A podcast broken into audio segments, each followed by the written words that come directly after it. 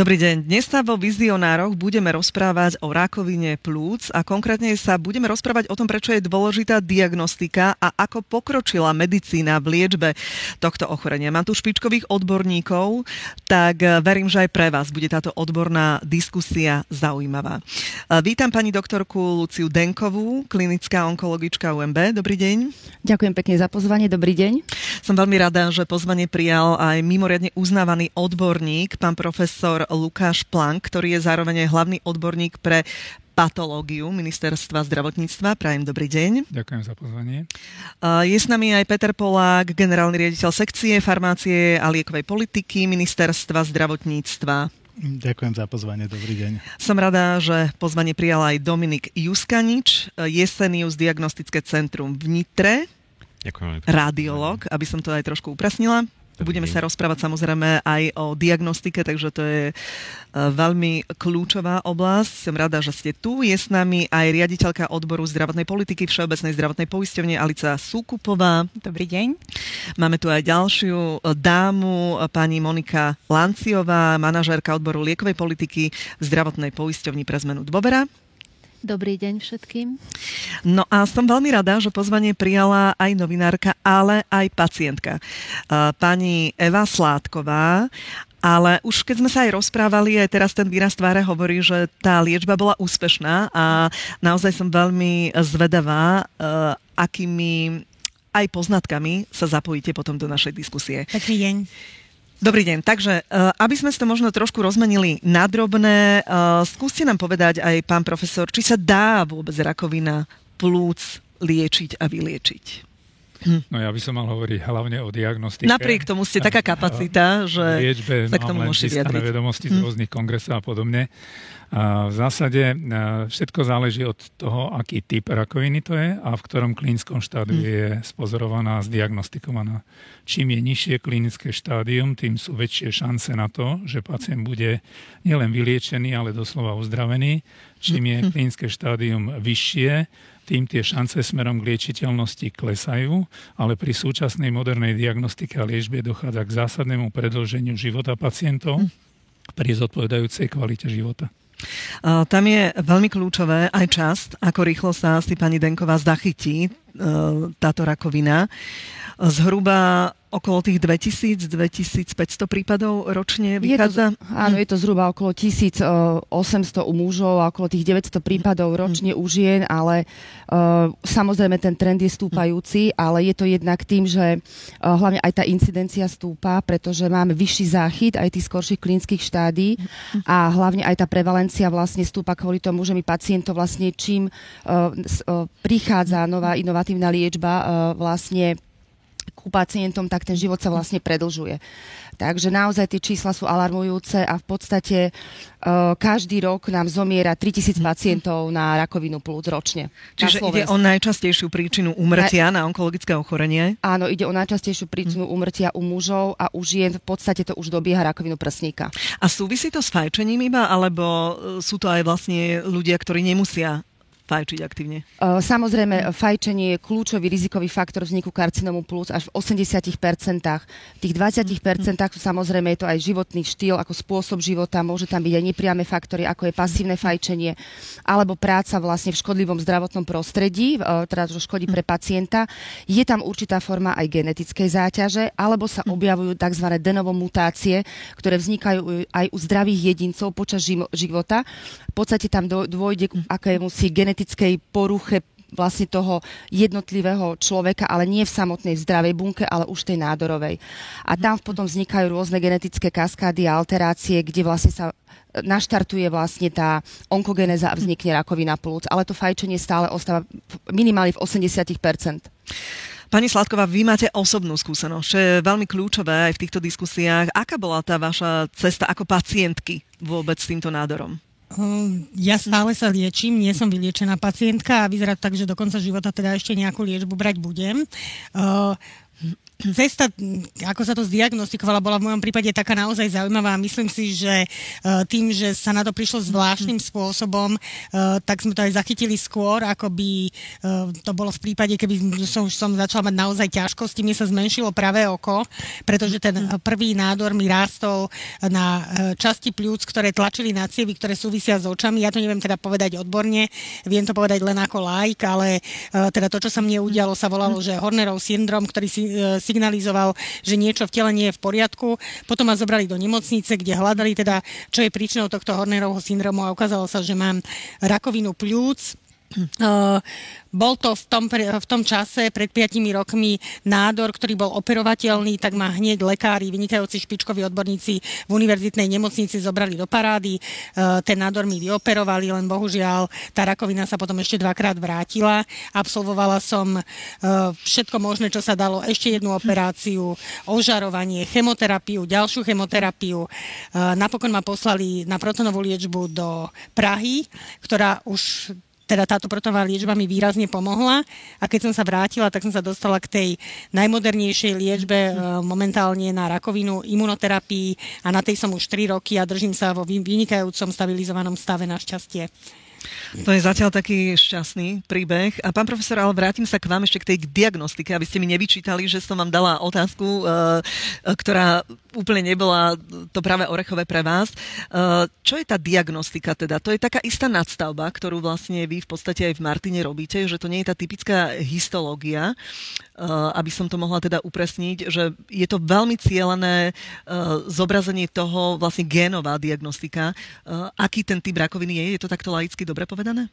Je to dobre hm. povedané. Treba povedať, že diagnostický proces je veľmi kompletný a začína prvým vyšetrením pacienta a potom cez hm. radiologické vyšetrenia, biochemické a tak ďalej. A keď už sa dospeje do štádia, že vysoko pravdepodobné, že pacient má hm. nádor, povedzme v plúcach, tak je potrebné odobrať z tohoto nádoru nejakú vzorku. Hovorím tomu cytológia alebo biopsia. A v momente, keď je táto vzorka odobraná, tak to prichádza na pracovisko patológie nášho odboru patologickej anatómie. A prvým krokom je histologické vyšetrenie, to znamená povedať, je to nádor, nie je to nádor, ak je to nádor zhubný, nezhubný, ak zhubný, aký typ, v danom prípade dnes sa diskutuje tu na rakovina plúc. A v momente, keď je uzavretá táto základná diagnostika, tak nastupuje nadstavbová diagnostika, ktorá je zameraná presne na to, čo tu aj pani Sladková spomenula ona spomenala imunoterapiu. Podstatou imunoterapie je skutočnosť, že imunitný systém by za normálnych okolností mal zlikvidovať rakovinové bunky, lebo tie sú pre neho cudzie. A rakovina je taká, ak dovolíte v úvodzovkách potvora, že ona sa vie zakryť bielkovinami, ktorými sa zamaskuje a tým ju imunitný systém nerozlišuje, že to je niečo cudzie. A my patológovia vieme túto bielkovinu dokázať špecifickými metódami a ako náhle vieme, že je tam prítomná v určitom množstve, tak tým pádom klinický onkolog má možnosť pacientovi indikovať imunoterapiu. V prípade genetických alterácií, ktoré tu Lucia spomínala pred chvíľou, ide o to, že dneska vieme, že Každá rakovina je v podstate geneticky podmienené ochorenie, ktoré rozbieha a ktoré udržuje pri živote tzv. driverovská mutácia, to znamená spúšťacia mutácia, spúšťacia genetická alterácia v nádorovej bunke. A zase je na, úlohou nás patológov a našich kolegov, molekulárnych patológov a genetikov, aby sme tieto zmeny vedeli identifikovať. A na mnohé z týchto tzv. driver mutácií dneska existuje tzv. cieľená liečba. Takže toto je podstata našej práce. Prichádzajú nám už aj otázky a práve súvisí jedna s touto témou, či bude táto diagnostika, o ktorej sme hovorili finančne, zabezpečená zo strany poisťovní dámy pre všetkých pacientov. Môžeme začať všeobecnou? Všeobecnú zdravotnú poisťovňu môžem povedať, že my tieto diagnostické metódy hradíme, takže snažíme sa vlastne, aby tie pacienti dostali cieľenú liečbu. Za dvo- tak pokiaľ ide o našu zdravotnú poisťovňu, tak my sa takisto snažíme aspoň čiastočne tieto sekvenčné panely hradiť, pokiaľ, pokiaľ sú indikované, ale je pravdou, že nie úplne pre každého pacienta je e, táto liečba, teda táto diagnostika viac menej dostupná. Ja musím povedať, že za posledný rok, ako sme sa to videli naposledy, sa rozšíril panel vlastne vyšetrení genetických mutácií, čo hradí zdravotná poisťovňa, oproti tomu, ako sme to sedeli minulý rok. Tak sa to Takže minimálne pohľad. o tie štyri. Predtým za pomoci pána profesora sme dokázali vyšetriť aj tieto, ale to už bolo v podstate hradené inou formou.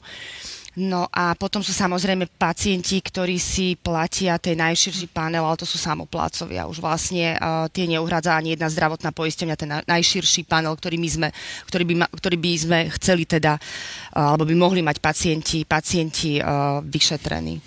Ak by som smel k tomu len krátko dodať, ja rozumiem, že žijeme v nejakej spoločnosti, ktorá je nejak ekonomicky výkonná a podľa toho sú prítomné zdroje. Ale na druhej strane by som veľmi rád zdôraznil skutočnosť, že položme si misku váh. Toto je vyšetrenie, ktoré stojí 300, 400, 500 eur a toto je liečba, ktorá stojí 30 tisíc, 40 tisíc, 50 tisíc a možno niekedy aj viac. A my vlastne týmto tzv. lacným vyšetrením presne stratifikujeme pacientov a na základe toho onkolog vie, ktorý pacient má šancu, ako pani Sládková, že tou liečbou bude vyliečený. Toto je podstata veci. Takže tie zdroje pre testovanie sú bohužiaľ nedostatočné a existujú tu, nám musím to povedať otvorene, určité rozdiely v hradení týchto výkonov. V tomto smere lídrom je určite Všeobecná zdravotná poisťovňa. Pán Polák, ak chcete zareagovať aj na toto, ale potom poďme aj k liekom. Ja som sa už, ja som sa už nadýchoval tam e, vlastne obrovský súvis medzi diagnostikou a liečbou a dá sa povedať, že to, že tu vlastne máme takto ako keby poddimenzovanú diagnostiku súvisí, súvisí aj s tým, že, sme, že tu vlastne nemáme dostupnú liečbu. Takže veľmi často tá presná diagnostika viedla len k tomu, že sme vedeli, čo tomu pacientovi dať a ne, ne, nemohli sme mu to dať, pretože ten liek nebol hradený. Tu chcem iba povedať teraz za ministerstvo, že snáď sa črtá na lepšie časy, že vlastne máme schválenú legislatívu, ktorá otvára dvere inovatívnym liekom. Ale zároveň chcem povedať, že v priebehu roka 2022 sa schválilo 8 nových liekov na liečbu karcinómu plúc čo je v porovnaní s tým obdobím, ktoré bolo predtým úplne že zásadná, ako ja si trúfam povedať, že paradigmálna zmena. Eh, ja som sa schválne teda na to pripravoval a pozeral som sa, že koľko nových liekov eh, z, z toho PEMZA liekov, ktoré boli e, vlastne ako reakcia na, na objavy v medicíne, ktoré boli vlastne za posledných 10 rokov registrované v karcinome plus, bolo ich viac ako 20 a z nich bol na Slovensku schválený jeden, slovom jeden jediný, od roku 2015 do februára 2022. Teraz od februára 2022 do dnešného obdobia máme 8 ďalších liekov schválených, čo si myslím, že je veľmi pozitívne. Máme tam e, imunoterapiu, máme tam dokonca teraz v žiadostiach imunoterapiu do, do, do adjuvantnej liečby karcinomu prstníka. Takže ten, ten posun tam je, myslím si, že zjavný. Sme na začiatku, treba povedať, že... Sme asi iba na začiatku, lebo keď si ne. zoberieme v EMA, bolo v roku 2011 22 registrovaných 95 liekov modernej liečby, vôbec všeobecne na onkologické ochorenia. My ich tu máme 31. Ako sme počuli, to sú dosť slabé čísla. Hneď vám dám slovo, ale pani Denková, vy s tým denodenne pracujete a spomínam si, že aj minulosti kritizovali túto situáciu. Uh, tých 31 liekov, ale to, tam to je 31 indikácií, tak by som povedala. To není 30 na nových liekov. Uh, neviem presne ten počet, ako hovorí uh, pán doktor, od februára, že 8, ak myslíme, že je uhradených v rámci teda, že na výnimku, tak je to možné, ale kategorizovaných určite nie. Viem o jednom, čo bol kategorizovaný od februára 2022. Čo sa týka cieľenej liečby, ten bol minulý rok a snáď teda, ako ste povedali, očakávame teda od budúceho roku, čiže o 8 liekoch mm, ja teda neviem, že by boli plne hradené, ak nie, iba jedine na výnimku, ak je tam tá dohoda, tak to áno, ale, ale čo týka kategorizácie, nie.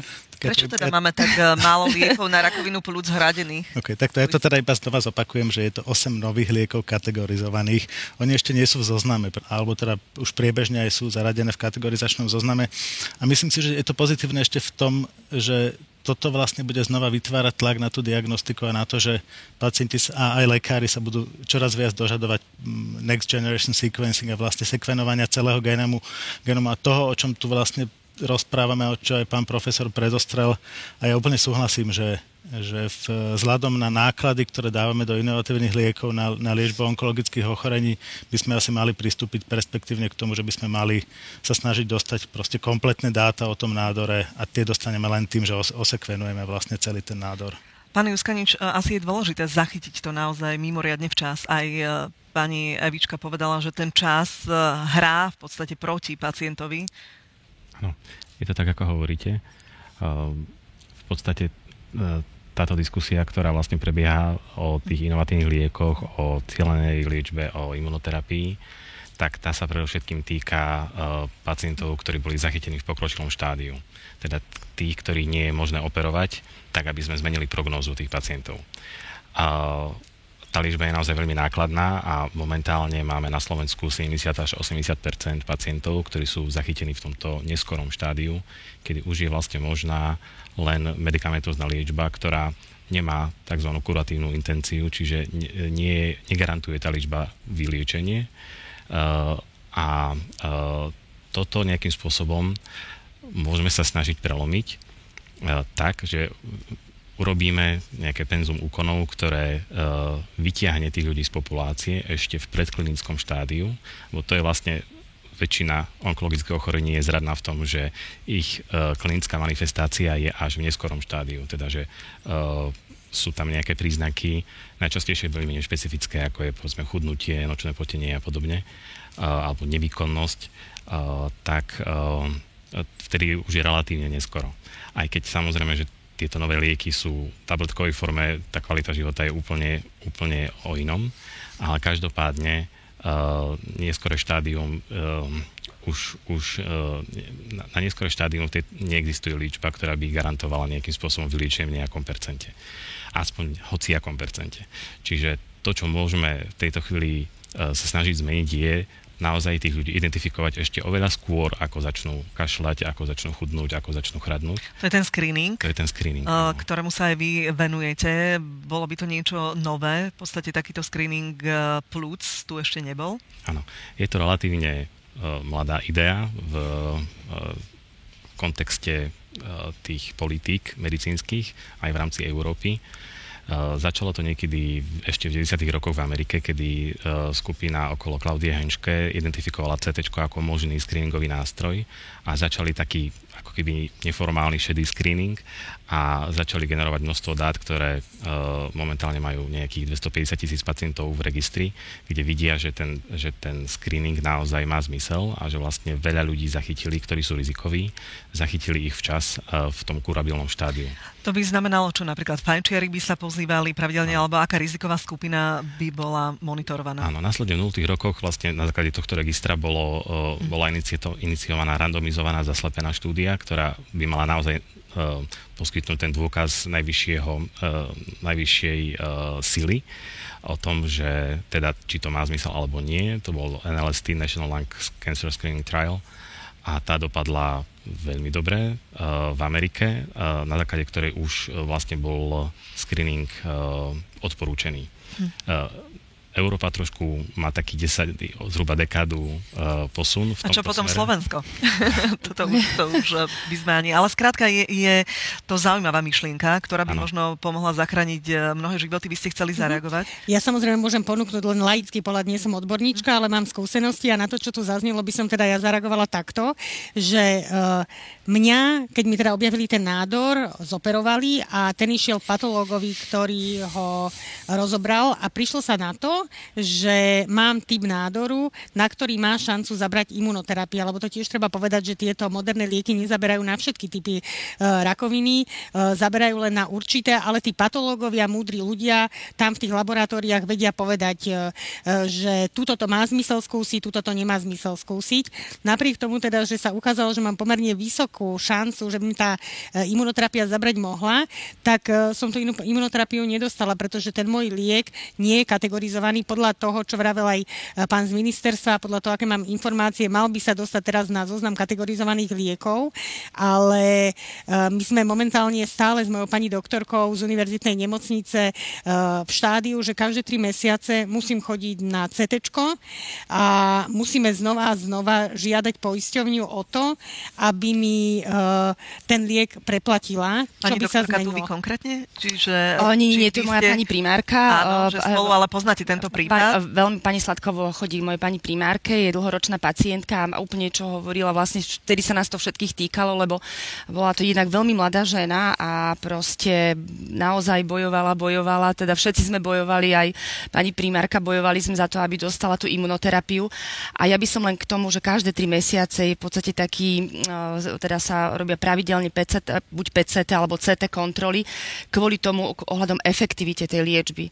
Hej, čiže naozaj nemá zmysel, keď pacient eh, generalizovaný progreduje pokračovať v imunoterapii.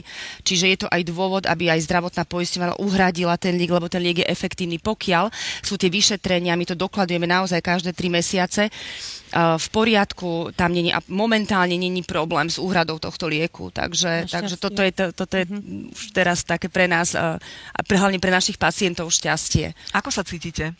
Ja sa cítim úplne dobre. Ja mám naozaj že dvojnásobné šťastie. Poprvé, že som tú imunoterapiu dostala vďaka aj mediálnemu tlaku, vďaka tlaku lekárov a tak ďalej, relatívne včas. A potom samozrejme, že e, naše si mi tá imunoterapia zabrala, lebo to tiež nebolo úplne isté, že mi zaberie. A teda ďalšia vec je, že dobre ju znášam, lebo aj to môže byť e, komplikácia. Síce s tou imunoterapiou pravdepodobne sa nespájajú až také vedľajšie účinky ako s chemoterapiou, ale nie každý ju znáša dobre a ja ju znášam úplne bez problémov. Ja momentálne fungujem e, tak, že každé tri týždne prídem do univerzitnej nemocnice, dajú mi infúziu, ktorá pol hodiny tečie a potom idem normálne ďalej pracovať, takže keby tohto nebolo, týchto pravidelných návštev, tak ani neviem, že som chorá. Otázka prišla, neuvažuje sa o tom, že imunoterapia, ktorá pomohla aj pani Sládkovej, bude súčasťou liečby karcinomu plúc? Ona je súčasťou liečby. Áno, ona tak je, ona je, to viac vysvetlili, je to otázka. Uh, áno, ako sa spomínal aj pán profesor a vlastne aj mm. pani Sládková, tá liečba je indikovaná u pacientov momentálne v lokálne pokročilom metastatickom nemalobunkovom karcinóme plúc do prvej línie s expresiou PD na nad 50% táto liečba je plne hradená Všeobecnou zdravotnou poisťovňou na Slovensku. U ostatných zdravotných poisťov nie je hradená ani v tejto indikácie. To je aj prípad pani Sládkovej. Svet európskym štandardom imunoterapia pacienti sú liečení v 80%, pokiaľ nemajú driver, ako spomínal pán profesorov Plank, mutácie. Tam ide cieľená liečba lebo tam sa používa aj v kombinácii s chemoterapiou, či do prvej línie, alebo aj do druhej línie v monoterapii. A nie len jedno imunoterapeutikum, ale sú tam k dispozícii k tri. Ja by som len chcela povedať, nie každý pacient e, je vhodný na imunoterapiu. Nie každý pacient je v takom výkonnostnom stave. Hlavne to závislí aj aké má komorbidity. Imunoterapia není až taká bezpečná liečba, ako by sme si všetci mysleli. Má úplne iný spektrum nežiaducich účinkov ako chemoterapia, to je pravda, ale aj biologická liečba tabletková, ale alebo imunoterapia, tam my si musíme dávať veľký pozor eh, na to, čo vyšetrujeme, čo pravidelne kontrolujeme, lebo nám naozaj môže spraviť také paseky, že tomu pacientovi môžeme ublížiť. Čiže áno, európskym štandardom je eh, nosný, nosný, nosná liečba imunoterapia vlastne v týchto prípadoch. Nie u každého pacienta je to vhodné. A teda u nás e, naozaj tí pacienti prejdú selekciu, my to každému by sme dopriali, samozrejme. Tie výsledky sú fantastické v kombinácii s chemoterapiou. Ale v podstate momentálne je dostupná u nás a hrať, plne hradená, síce na výnimku, ale vlastne v tejto indikácii. Ale tá otázka súvisí s tým, možno nebola šťastne položená. Imunoterapia je vysoko efektívna aj pri iných nádoroch, než je rakovina plúc a pri nich dneska na Slovensku úhrada nie je k dispozícii. Bo, Napriek tomu, že tí pacienti sú kandidátmi na úplne rovnakú liečbu, ako dostala pani Eva, alebo na iné príbuzné druhy imunoterapie. Takže o tomto o, Ja som rozumela konkrétne na karcinom plus, ako si povedala Zlatka, ale samozrejme, ako hovorí pán profesor, tá imunoterapia je vo všetkých diagnózach. Ano, môžeme a u maligného melanómu tam naozaj to bola prevratná éra účinnosti, ako vlastne, vlastne tam e, pôsobí. Takže a to, čo hovorí pán profesor Plank, to je druhá vec, zase není kategorizovaná, ale to nám už tiež zase vlastne povie pán doktor z ministerstva teda. Áno, hneď, len ešte otázočka v e, tejto situácii súkromná poisťovňa. Čo má robiť pacient, ktorému poisťovňa teda súkromná imunoterapiu, moderný liek na liečbu rakoviny plúc neschváli? Tak e, nie je to celkom pravda, že by sme úplne nehradili túto terapiu. Je hradená ale na výnimku. A tu je treba mhm. povedať, že práve novelou zákona 363 sa udialo to, že tieto nové moderné mhm. lieky vzhľadom na vyššiu prahovú hodnotu za kvalitu života majú možnosť vstúpiť do kategorizácie a práve e, tento liek, o ktorom sa tu bavíme, na imunoterapiu karcinómu plúc, už bude dostupný pre všetkých pacientov aj pre súkromné zdravotné poisťovne od 1. januára pretože prešiel kategorizačným procesom. Znamená to aj rozšírenie možností imunoterapie aj pre iné e, diagnózy, takže vlastne my všetci očakávame, že tá, tento typ liečby nebude musieť byť hradený netransparentným spôsobom na výnimky, ale budú mať na, ňo, na túto liečbu nárok vlastne všetci, zdrav, všetci pacienti všetkých zdravotných poisťovní zo zákona. No a to je tá kľúčová otázka, pretože veľa o tom nevieme. Zákon 363 síce prešla, ale kreuje sa štátny rozpočet. Tam bolo alokovaných, myslím, okolo 110 miliónov eur.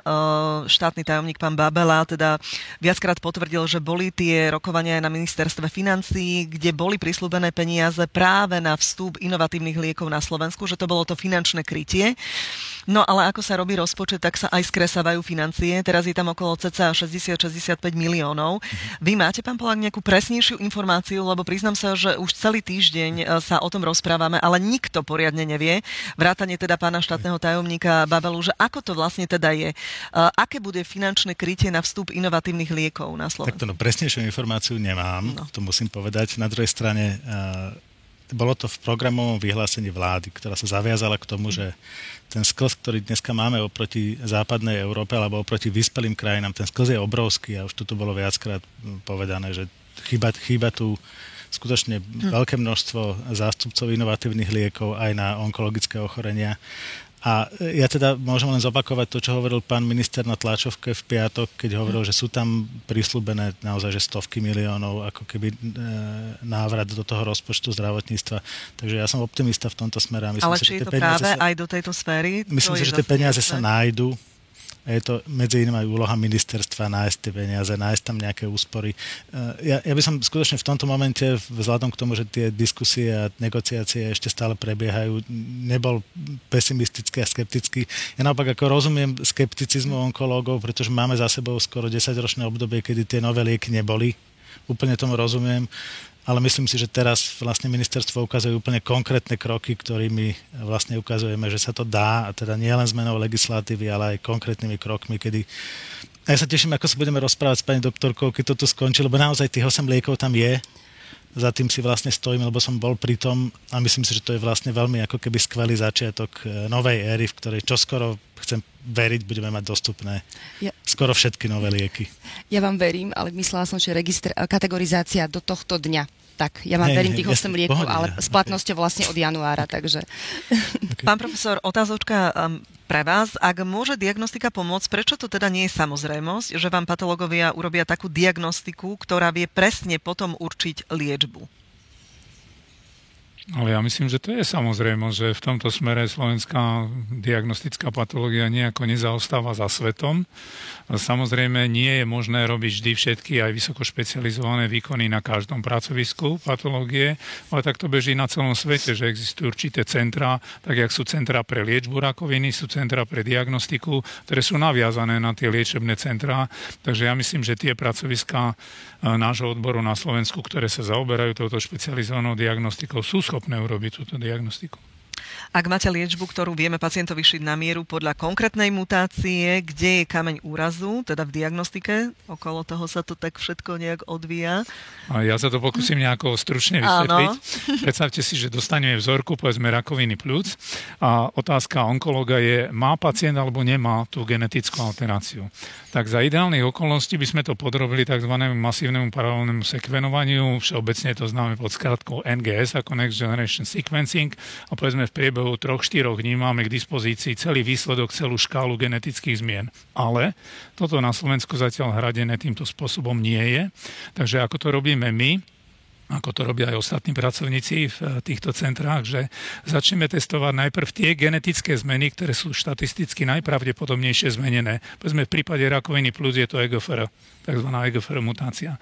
Keď je to negatívne, ideme na ďalší gen, na ďalší gen, ale tým strácame čas kým vyšetríme celý panel potrebných génov, ktoré od nás povedzme pneumonkolog vyžaduje, tak prebehne 7 až 10 dní podľa toho, že musíme zobrať víkend a podobne. Za ideálnych okolností by sme to mohli mať za, hovorím, za 72 hodín kompletne a mohli dať okamžite výsledok onkológovi, pretože rakovina plúc je aj pre nás akutná diagnoza. A čo potrebujete, pán profesor? Peniaze, podporu? Alebo čo, čo? My máme tým, máme vycvičený personál, máme prístrojové platformy, máme všetko, len potrebujeme finančné zdroje, z ktorých to môžeme financovať. Čiže úhradu. Úhrady? Na koho sa môžem obrátiť s úhradami? Na poisťovne. áno, áno, však rozumiem, smejem sa, že sa... Tak tie úrady, samozrejme, tie diskusie sú otvorené, a, ale ako už to bolo odoznené, tak uh, závisí od štátneho rozpočtu, lebo vieme sa prikryť len... tak tá loptička finančná vždy. Ako dostaneme, takže, takže ono sa to odvie, je to jedno s druhým. Bez toho ani Takto, ja, ja si myslím že naozaj, že teda, alebo teda som presvedčený, že čím viac novej cielenej liečby budeme mať k dispozícii, tým bude narastať tlak na to, aby sme mali hm. diagnostiku, ktorá vlastne dokáže dať odpoveď na to, čo, o čom všetci rozprávame, že potrebujeme, čiže personalizovanú medicínu. A, že skôr či neskôr proste budeme pri, musieť, budeme nútení pristúpiť k tomu, aby sme vlastne zaviedli túto diagnostiku plošne. Keďže rakovina plúc je teda najčastejšou príčinou umrtia na onkologické ochorenia, tak e, dodám aj otázku, prečo máme teda tak málo liekov na rakovinu plúc hradených z poisťovní? A ešte ďalšia otázka je teda pravda, že máme na Slovensku iba jeden kategorizovaný liek na rakovinu plúc. Ak áno, prečo? Skúsme vysvetliť tieto uh, otázky, ktoré sa tak opakujú, aby v tom mali uh, aj tí, čo nás sledujú, jasno vlastne, ako to je. Áno, rakovina plúc je hm. najčastejšou príčinou úmrtia a teda u mužov aj najčastejší, má najvyššiu incidenciu spoza všetkých nádorov. Hm.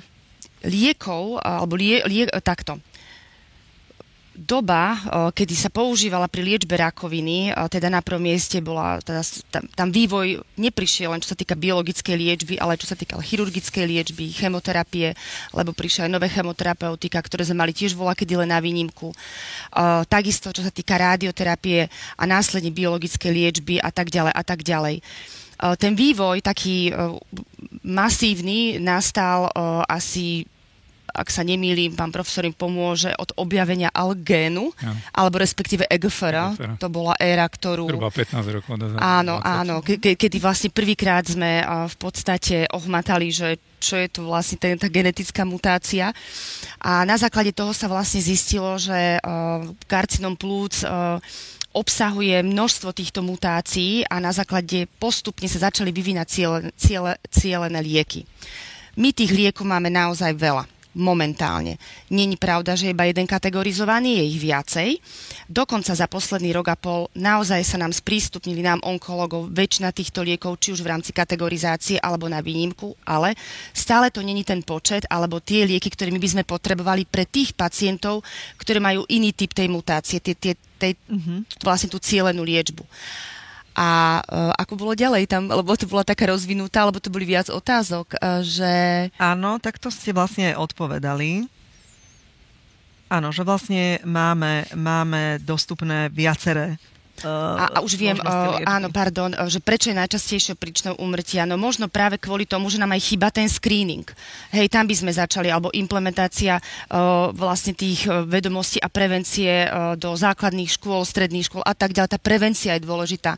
Kdežto napríklad ženy chodíme pravidelne na vyšetrenie ku ginekologovi alebo na mamografiu, sonografiu, čiže nám to vštepujú v podstate aj tie naše matky, staré mamy, alebo v školách sa o tom hovorí, alebo kolorektálny karcinom. To sú diagnózy diagnózy, ktoré majú screening. Čiže naozaj preto ten screening a tá prevencia má zmysel, pretože klesá ten záchyt, alebo respektíve v skorých klinických štádiách a tým pádom aj výrazne klesá úmrtnosť. Čiže aj toto je hlavný, hlavná príčina, ja si myslím, prečo narastá, narastá incidencia a úmrtnosť na karcinom plúc. Zaujímavé, že iba ja ako laj, keď sa nad tým zamyslím, tak v podstate ten karcinom, áno, väčšinou sú to fajčery. Áno, milím sa? Áno. Väčšinou.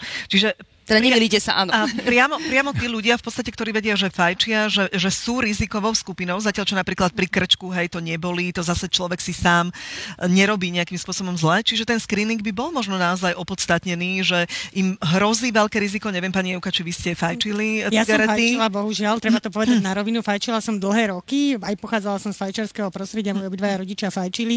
Prestala som fajčiť dávno predtým, roky predtým, ako mi uh, tú rakovinu diagnostikovali, ale predpokladám teda, že uh, som si prispela k tomu určite aj svojim, svojim spôsobom sama. Nechcem sa vyhovárať, ale ja v tomto vidím uh, taký progres. V čase, keď som ja fajčila, tak uh, nebolo to fajčenie tak odsudzované. Proste u nás na vysokej škole bolo, tí najlepší ľudia fajčili.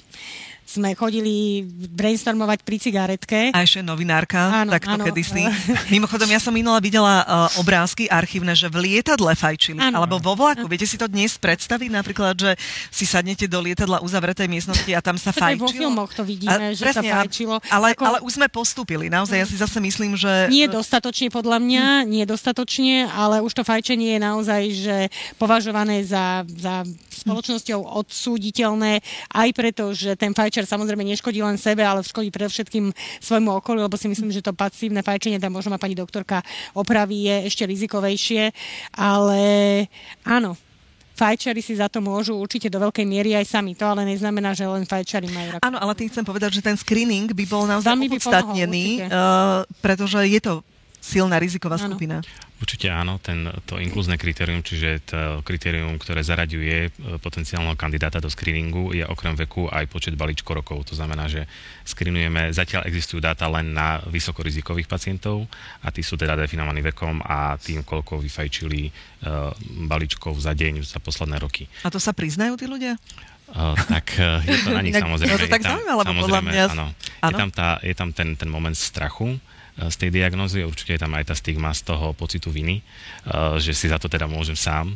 Uh, určite tá demografia je taká, že to sú ľudia, ktorí sú možno štamgasti, možno, že sú to bežní ľudia, ktorí, ktorí idú, ja neviem, si žijú svoj bežný klasický život, komfortný do istej miery, ako, ako to umožňuje, aké majú možnosti a zrazu im niekto proste povie, že no, vy fajčíte veľa mali by ste ísť na nejaký preventívny test, tak určite tam to bude pre nich znamenať veľkú bariéru e, vôbec sa rozhodnúť ísť, ísť na to. Ale ten screening sám o sebe vlastne vytvára takýto kolaterálny benefit e, k tomu, e, k tej motivácii prestať fajčiť, pretože už keď ten pacient, alebo teda ten potenciálny účastník screeningového programu má tú informáciu, že áno, toto vy spadáte do tej kategórie, kedy má zmysel ísť na preventívny test, tak uh, s mnohými to doslova zatrasie už, už tá iniciálna informácia. Potom, keď sa rozhodne ísť na ten screeningový test, uh, to očakávanie, ako to dopadne. Teraz príde informácia treba z, uh, že potrebujeme včasnú kontrolu alebo, alebo je ten nález pozitívny, tak čaká ho operácia. Čiže uh, tá operácia má zmysel, pretože ten pacient môže byť vyliečený, ale uh, ten sled tých informácií zrazu z nejakého uzavretej e, komfortnej bubliny, v ktorej si ten človek žije, e, e, ho vytrhne dramatickým spôsobom. Čiže e, nepochybujem o tom, že sú všade na svete aj ľudia, ktorí sa k tomu postavia cynicky, že teda veď e, mám screening, tak teda môžem sa správať ako chcem, ale verím, že ich je proste, že sú to jednotky percent, že naozaj drvivá väčšina populácie pre nich toto bude znamenať výraznú zmenu v tom, ako uh, pristupujú k svojmu zdraviu a, a, a že ten uh, program prevencie fajčenia, ktorý je súčasťou screeningového programu, bude obrovskou motiváciou pre mnohých uh, zanechať to fajčenie alebo sa rozhodnúť urobiť s tým niečo, ak doteraz, doteraz nemali na to energiu alebo silu alebo odvahu. Zaujímavé, že keď už človek potom ochorie, nie, pani Oka, vy mi môžete odpovedať, tak už potom na tú cigaretu ani nemyslíte, nie? Ja som nefačila už roky ste vlastne predtým, boli čiže potom, ja ale máte asi fajčiť. možno z- nejaký Ale príklad. napríklad uh, moja mama prestala fajčiť v tom čas, v tom momente, ako som dostala rakovinu pľúc.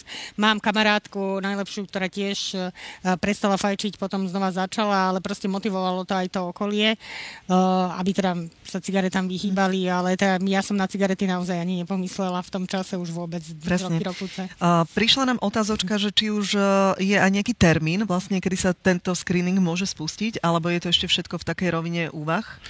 Uh, Presúvame sa pozvolna od roviny úvah k konkrétnym krokom. Je to pomerne komplexný proces, keďže vlastne musia ísť ruka v ruke viaceré, viaceré vrstvy toho celého, čiže jednak je osveta v rámci populácie lajkov, ale aj mm. odbornej verejnosti. Ďalšia vec je ochota ľudí, ktorí sú zaangažovaní v rozhodnutiach v rámci zdravotníctva, túto tému dať nejakým spôsobom zdvihnúť zo stola to sa deje v rámci toho, že bola zriadená pracovná skupina pre vytvorenie štandardného postupu, pracovná skupina pre screening karcinomu pod ministerstvom zdravotníctva a e, vlastne v rámci komisie, veľkej screeningovej komisie na ministerstve už tento screening tiež je, e, zostáva teda témou, ktorá, ktorá je riešená. Ďalej, e, teda je to, ako som spomenul, príprava štandardného postupu, ktorá by mala byť ukončená tento rok. No a potom je to ešte aj novelizácia zákona 577, ak sa nemýlim, opravte ma, ktorá by mohla, a ktorá je, ktorý je v tejto chvíli otvorený, bude um, ponúknutý na medzirezortné pripomienkovanie v horizonte pár týždňov a tam tá to podchytenie legislatívnej existencie screeningového programu karcinomu plúc je to veľká šanca, veľký také okno príležitosti, kedy tam nejakým spôsobom môže uh, začať figurovať. A uh, tieto tri kroky, teda príprava na tej odbornej úrovni, príprava na tej legislatívnej úrovni a potom samotný proces implementácie. Toto bude určite trvať, e, stať nás veľa času a energie, pretože v medicíne je proste veľa zotrvačností, čiže... No sama som zvedavá teda, že uh, kedy si povieme, že už je to, ale tak, ak, ak, ak dovolíte, profesor? ono by bolo dobré, aby sme to vsadili do nejakého rámca. A ja som dosť starý na to, aby som mohol povedať, že tu nás sa 10 ročia rozprávalo niečo o nejakých národných onkologických programoch a slúži k úcti terajšiemu vedeniu nášho rezortu ministerstva zdravotníctva, že dneska je na stole Národný onkologický program, ktorý má jasné fázy, jasné etapy. Rozbehol sa screening prsníkového karcinomu, screening kolorektálneho karcinomu, screening čapíka maternice. Paralelne s tým sa naštartovalo očkovanie očkovanie proti HPV ako prevencia vzniku rakoviny krčka maternice. Takisto viem, že jeho súčasťou je aj screeningový program rakoviny plúc. Sám som sa podielal na niektorých momentoch, ale povedzme si to na rovinu, aj screening vyžaduje peniaze. A tu konečne ide o zmenu celospoločenského myslenia, aby sme si uvedomili, že to je investícia do zdravotníctva, ktorá umožní zachytiť veľmi veľa pacientov vo včasnom štádiu a to prinesie benefit pre toho pacienta, pochopiteľne pre jeho rodinu, ale aj pre spoločnosť, ktorá ušetrí ďalšie náklady. Presne, často veľmi teda podporujem preventívne prehliadky a často hovorím, že je fantastické ísť do nemocnice ako klient a nie ako pacient, ale je to paradox, že naozaj v tomto treba povedať, že tie screeningové e, programy sú, ale ľudia jednoducho ako keby hm. proste si neuvedomovali, že to ide o nich, že to není nejaká štatistika štátu, ktorý si potrebuje niečo vykonať, ale že to je individuálne každého zdravie a naozaj jeden minus termín u kaderničky a na naopak e, možno jeden u ginekologičky. Chceli ste zareagovať, ale hneď vám dám aj podotázku. E, pani Lancová, do konca roka poistenci dôvery nebudú mať hradenú, to je pravdepodobne teda... Tá imunoterapia. Tá imunoterapia na rakovinu plúc. Koľko máte takýchto žiadostí, ktoré zamietnete a čo iné im odporúčate?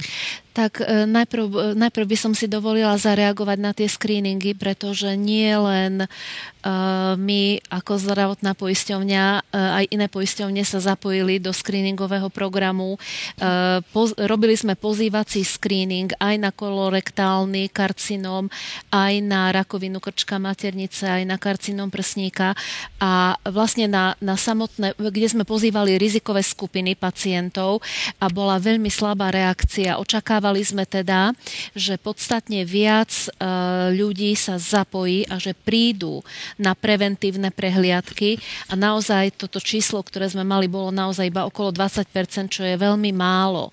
Preto som trochu skeptická aj k tomuto novému programu screeningu rakoviny plúc, ale mm, v podstate je veľmi potrebné, aby sa v spoločnosti robila taká zdravotnícká osveta, aby ľudia vedeli, že ten screeningový program má význam a že jedine včasná diagnostika môže pomôcť tomu, aby sa ľudia vyliečili z ochorenia, ktoré majú a ani o tom nevedia. To je prvá prvá časť teda. A druhá znie, e, znela k tej imunoterapii. Tak e, naozaj musím povedať, že vzhľadom na situáciu, ktorá e, je ohľadom, ohľadom rozpočtovania, ohľadom balíka peňazí, ktorý máme k dispozícii nielen na lieky, ale aj na ostatné typy zdravotnej starostlivosti, tak v podstate hradíme imunoterapiu, alebo teda do konca roka budeme hradiť imunoterapiu len na základe výnimiek.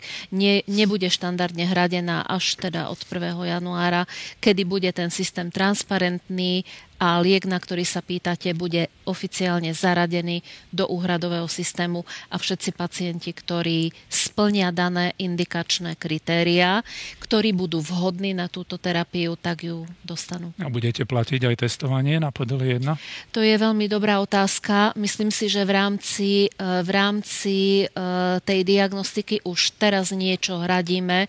Nie je to úplne asi, asi ten plný, plný test na Next Generation Sequencing marketing. Zatiaľ tento nie. To je dobrá odpoveď, pán profesor? V danom prípade nejde o NGS, ale rozumiem, čo chcela pani doktorka povedať.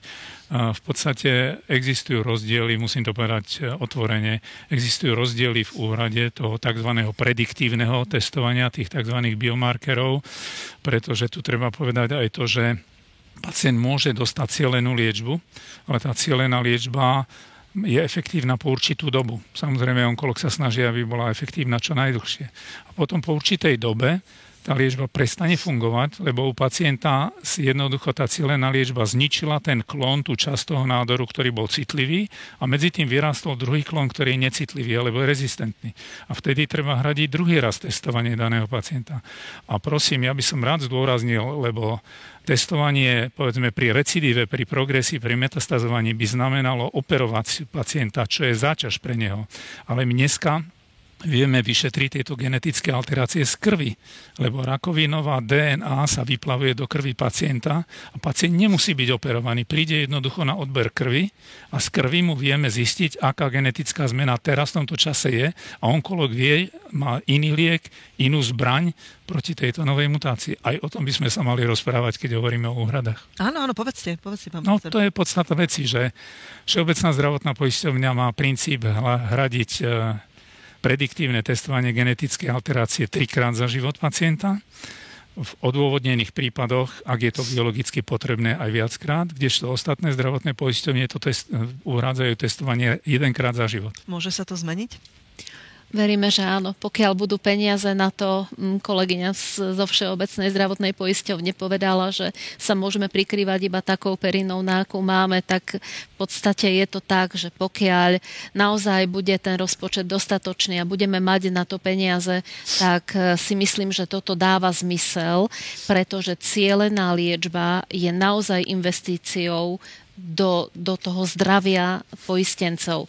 My to už vidíme dnes, kedy, kedy e, máme e, pacientov, ktorí dostávajú cielenú liečbu, ktorí mali to šťastie, že mali urobenú tú, naozaj tú genetickú diagnostiku a mali identifikované tie mutácie, na ktoré dnes poznáme cielenú liečbu, tak vlastne pokiaľ túto cieľenú liečbu dostávajú, vidíme na našich dátach, že sa držia veľmi dobre a že tá liečba má veľký význam pre nich.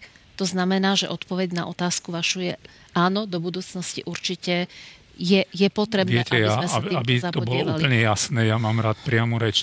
Ja tu rozhodne nechcem bojovať ani proti jednej, ani proti druhej, ani proti tretej poisťovni, ale hnevám ma ako človeka, ako lekára, ktorý robí v zdravotníctve niekoľko desať ročí, že vieme to vyšetrovať, máme na to prístroje, máme na to vycvičené týmy a veľa raz robíme to vyšetrenie, tak povediať, zadarmo. Samozrejme, že to nie je zadarmo. Robíme to z iných finančných zdrojov, aby sme to vyšetrenie pacientovi umožnili, lebo akokoľvek slovo patológa je vo verejnosti spájane s kadečím, my sme tí hlavní bojovníci za to, aby ten pacient mohol byť vyliečený. Áno, to ste veľmi pekne povedali a priznám sa, že keď som uh, počula, že prídete sem, tak som počula uh, na vašu odbornosť naozaj len tie superlatíva. A toto je taký priestor, aby sme si aj uctili takéto kapacity, takže som rada, pán profesor, že ste tu. Ďakujem. A čo poviete, to sedí, čiže skutočne to nie je boj proti poisťovnem, ale za pacienta. A verím, že teda tí pacienti všetci budú na tej e, štartovacej čiare, že budú mať všetko dostupné, či už liečbu, ale aj teda tú diagnostiku, ktorá zásadne ovplyvňuje potom aj samotnú liečbu. Pani Eva, aj vy ste asi boli, eh, keď ste sa toto dozvedeli v situácii, že ste chceli vyzdravieť jednoducho. Samozrejme, to každý chce vyzdravieť. Už som sa potom postupom času, aj som teda tomu verila, že sa vyzdraviem. Postupom času som sa tejto idei vzdala, ale vravím si, že keby som takto mala fungovať, ako fungujem, tak je to v poriadku. Ale možno, že by sme mohli aj povedať, že o akých financiách sa tu rozprávame. Tá moja liečba stojí poisťovňu e, každý, každé tri týždne 4 tisíc eur mesačne. Je to naozaj že veľmi nákladná liečba a treba povedať, že nie každý inovatívny liek hm. sa k slovenským pacientom hneď dostane. Proste to tiež treba hovoriť, že my nemáme to zdravotníctvo zadarmo, nikdy nebolo zadarmo a proste všetky inovatívne lieky na svete sa k nám určite nedostanú. Čiže treba ľudí viac podľa mňa vzdelávať aj pokiaľ ide o tú prevenciu, aj o životný štýl. A proste riešiť tieto veci. Ďalšia vec je, že... Áno, ale ak dovolíte, obyčajne, čo mm-hmm. už je v zahraničí štandard, áno, tak u áno, nás sa povie, že je to inovácia, čiže áno. ono to zase není niečo také, Nie, nie, nie, to v každom prípade, áno. Napríklad v Českej republike, keby som bola, by som dostala tú, inova- tú imunoterapiu pravdepodobne skôr. Mám tam známych, mám tam uh, ľudí, ktorí robia vo farmabiznise, uh, v nemocniciach a dostala by som ju tam skôr, ako som ju dostala u nás a určite by som to dostala bez toľkého mediálneho cirkusu, aký okolo toho bol. Môžem ano. povedať? E, ja by som chcela zareagovať na to, čo hovorí pani Eva, lebo je to podstata problému tkvie vo financovaní zdravotníctva. Kým v Českej republike, možno to diváci nevedia, ale v Českej republike je úhrada za jedného poistenca štátu na úrovni niečo cez 60 eur. V Slovenskej republike je tá úhrada na úrovni 31 eur. 31,80 tuším presne. To znamená, že celé, je to o tom, že my vlastne všetci nie tak, ako tu sedíme, všet, všetkým nám ide o pacienta, aby sme mali dostatok prostriedkov na to, aby sme mohli naozaj všetkých pacientov liečiť tými najmodernejšími alebo aspoň na nejakej úrovni modernými metódami. Celé je to o financovaní. Ale to ste pekne povedali, pani Eva, že vlastne aj tá prevencia je dôležitá. Že, že mám pocit, že zdravý človek uh, nemá na nič čas, ale možno ani často na tú prevenciu a potom, keď ochorie, tak už má zase málo času pre zmenu, že všetko naháňa, že, že skutočne častokrát sa nemusí dospieť až k takému bodu, že potrebuje tie či už lieky drahé a tak ďalej, ale možno screeningy ísť dopredu na preventívky, že, že zachránia veľa. Možno by sme mohli prenastaviť systém a ľuďom dávať treba z body za to, ako sa starajú o svoje zdravie, akým životným štýlom. A to aj poistenie robia. Myslím, máte tam rôzne benefity, ktorými motivujete. Niekedy je pozoruhodné, že zuby a oprava zubov je ako motivujúcejšia ako napríklad e, strach z nejakej vážnejšej choroby. Ale pani doktorka, e, môžete ešte vysvetliť, v čom spočíva ten princíp cieľenej liečby? To je otázka od nášho diváka? Cielená liečba, uh, princíp je v podstate, ja to poviem naozaj jak jednoduchšie, že uh, na každý typ určitej uh, tej mutácie alebo určitého znaku nádoru máme hm. presný kľúč, ktorým vieme vlastne zabrániť tomu, aby sa tie nádorové bunky uh, rozmnožovali. Tých mutácií je veľa a to nám vlastne vyšetrujú patológovia a na základe toho Eh, čo vyjde, vieme dať presne cielenú liečbu, to znamená, je to liek, ktorý je zameraný na určitý cieľ, ktorý nám vlastne, uh, nám vlastne vyšetria patológovia. Tých liekov je dosť a ja by som ešte len povedala, áno, tá liečba je drahá, ale konkrétne u týchto pacientov, ktorí majú určité driver mutácie, to sa jedná, aj pani doktorky z na základe našich žiarostí to vedia, to sú ľudia, ktorí sú veľmi mladí, to sú ľudia, ktorí presahujú možno 30 rokov, aj vy sama, keď ste ochoreli, uh, mali ste ten vek v podstate nižší teda a bolo to naozaj, majú rodiny, malé deti a uh, hlavne tých ľudí není až tak veľa, ale tieto ochorenia sú veľmi agresívne, čiže aj keď tá liečba liečba teda je naozaj drahá, ale je poskytnutá ľuďom ako v tom úplne v podstate tom mladšom veku. Nie, že by sme akože samozrejme starších pacientov neliečili, aj u nich sa vyskytujú, ale vlastne predominantne v, tomto, v, tom, v tejto vekovej kategórii okolo tých 30 až 40 rokov. Je ešte ďalšia otázka, ak dovolíte, neskončí sa to tak, že sa schválí jeden imunologický liek a povie sa, že u nás máme imunoterapiu. Bude týchto imunologických liekov viac, alebo sa mám stiahovať do inej krajiny? Uh, tak uh, toho času, uh, takto, jasné, že tých imunoterapeutík je viacej. Momentálne my používame u karcinomu plus aj dostupný jeden, ale pevne verím, ako teda som sa, teda aj som počula, uvidíme od nového roku a myslím, že možno, že ich bude aj viacej. Ešte otázočka aj pre pána profesora, aj dámy z poisťovní, že koľko stojí teda takáto aj komplexne genome, genomové vyšetrenie potrebné na cielenú liečbu? Je to naozaj také drahé? Tak lacné to nie je, ale odpoveď na túto otázku nie je jednoduchá, že by som tu vedel vystreliť nejaké číslo. Podstatou masívneho paralelného sekvenovania je, že používate určité eseje na identifikáciu určitého počtu génov a tá výsledná cena záleží od toho, aký panel génov vyšetrujete. Iná cena bude pre vyšetrenie 50 génového panelu a iná pre 550 panel, ktorý máme tiež ináč mimochodom k dispozícii a ktorý sme použili na pilotné štúdie, napríklad rakoviny plus. Takže hovoriť o nejakej jednotnej cene e, je pomerne zložité. Navyše, e, ako všetko v živote, aj diagnostické firmy vám dodajú tú istú esej za inú cenu podľa toho, koľko tých vyšetrení robíte. Iná cena bude za jedno vyšetrenie, keď tých vyšetrení za rok robíme tisíc a iná, keď ich robíme 200. Preto má význam centralizovať tieto vyšetrenia. Ale ja by som namiesto toho, aby som tu strieľal od brucha nejakú cenu, by som skôr povedal, že poďme nastaviť pravidlá hry. Bol spomínaný český príklad. Ja s tým súhlasím, že v Čechách majú iné, iné zabezpečenie finančné pre tzv. poistencov štátu. V Čechách je napríklad zavedené pravidlo, že v špecializovaných onkologických centrách zasada tzv. tumor board, čiže panel odborníkov, ktorí riešia diagnostiku a liečbu daného pacienta. Ak tento tzv. nádorový panel odborníkov odsúhlasí, že pacient je kandidát, tak u neho sa automaticky vyšetruje NGS metóda a automaticky to poisťovne platia. Je to jasný rámec, lebo tí odborníci vedia, že u daného pacienta je šanca na to, aby tá liečba bola úspešná, tak je hradená diagnostika. Poďme touto cestou to zaujímavé, pán Polák? No ja s tým, ja s tým úplne súhlasím. Ja si dokonca trúfam povedať, že nesúhlasím s tým, čo povedala pani Eva v tom, že my by sme mali prestať akceptovať tú nenormálnosť, ktorou sa nám tvrdí, že my sme chudobná krajina, ktorá si nemôže dovoliť ano. nové lieky. My sme súčasť bohatého sveta, máme relatívne robustný štátny rozpočet a peniaze na lieky proste musíme nájsť a každý pacient by mal si to v hlave takto usporiadať a mal by sa postaviť a verbalizovať svoje nároky a povedať, že chcem všetku liečbu, ktorú majú ostatní členovia Európskej únie a tak by to malo byť a to je aj dneska ambícia ministerstva zdravotníctva. Ja som ale nič také ako nepovedala. Nie, nie, ja, sa... ja samozrejme volám, veď preto chodím do všetkých diskusí, do ktorých ma volajú, aby sa ten systém u nás zmenil a približil tomu, ako je to v Európskej únii. Len hovorím, že trochu to zracionalizujeme, lebo ľudia si potom budú mysleť, že budeme môcť dostávať všetky lieky, ktoré sa kde objavia. A proste treba povedať, že ani tá imunoterapia nie je pre každého. Ale to, aby sme my mali systém uh, rovnaký ako v Európskej únii, však to je úplný základ, kvôli čomu aj do takýchto diskusí aj ja chodievam, pretože som príklad toho, že to funguje.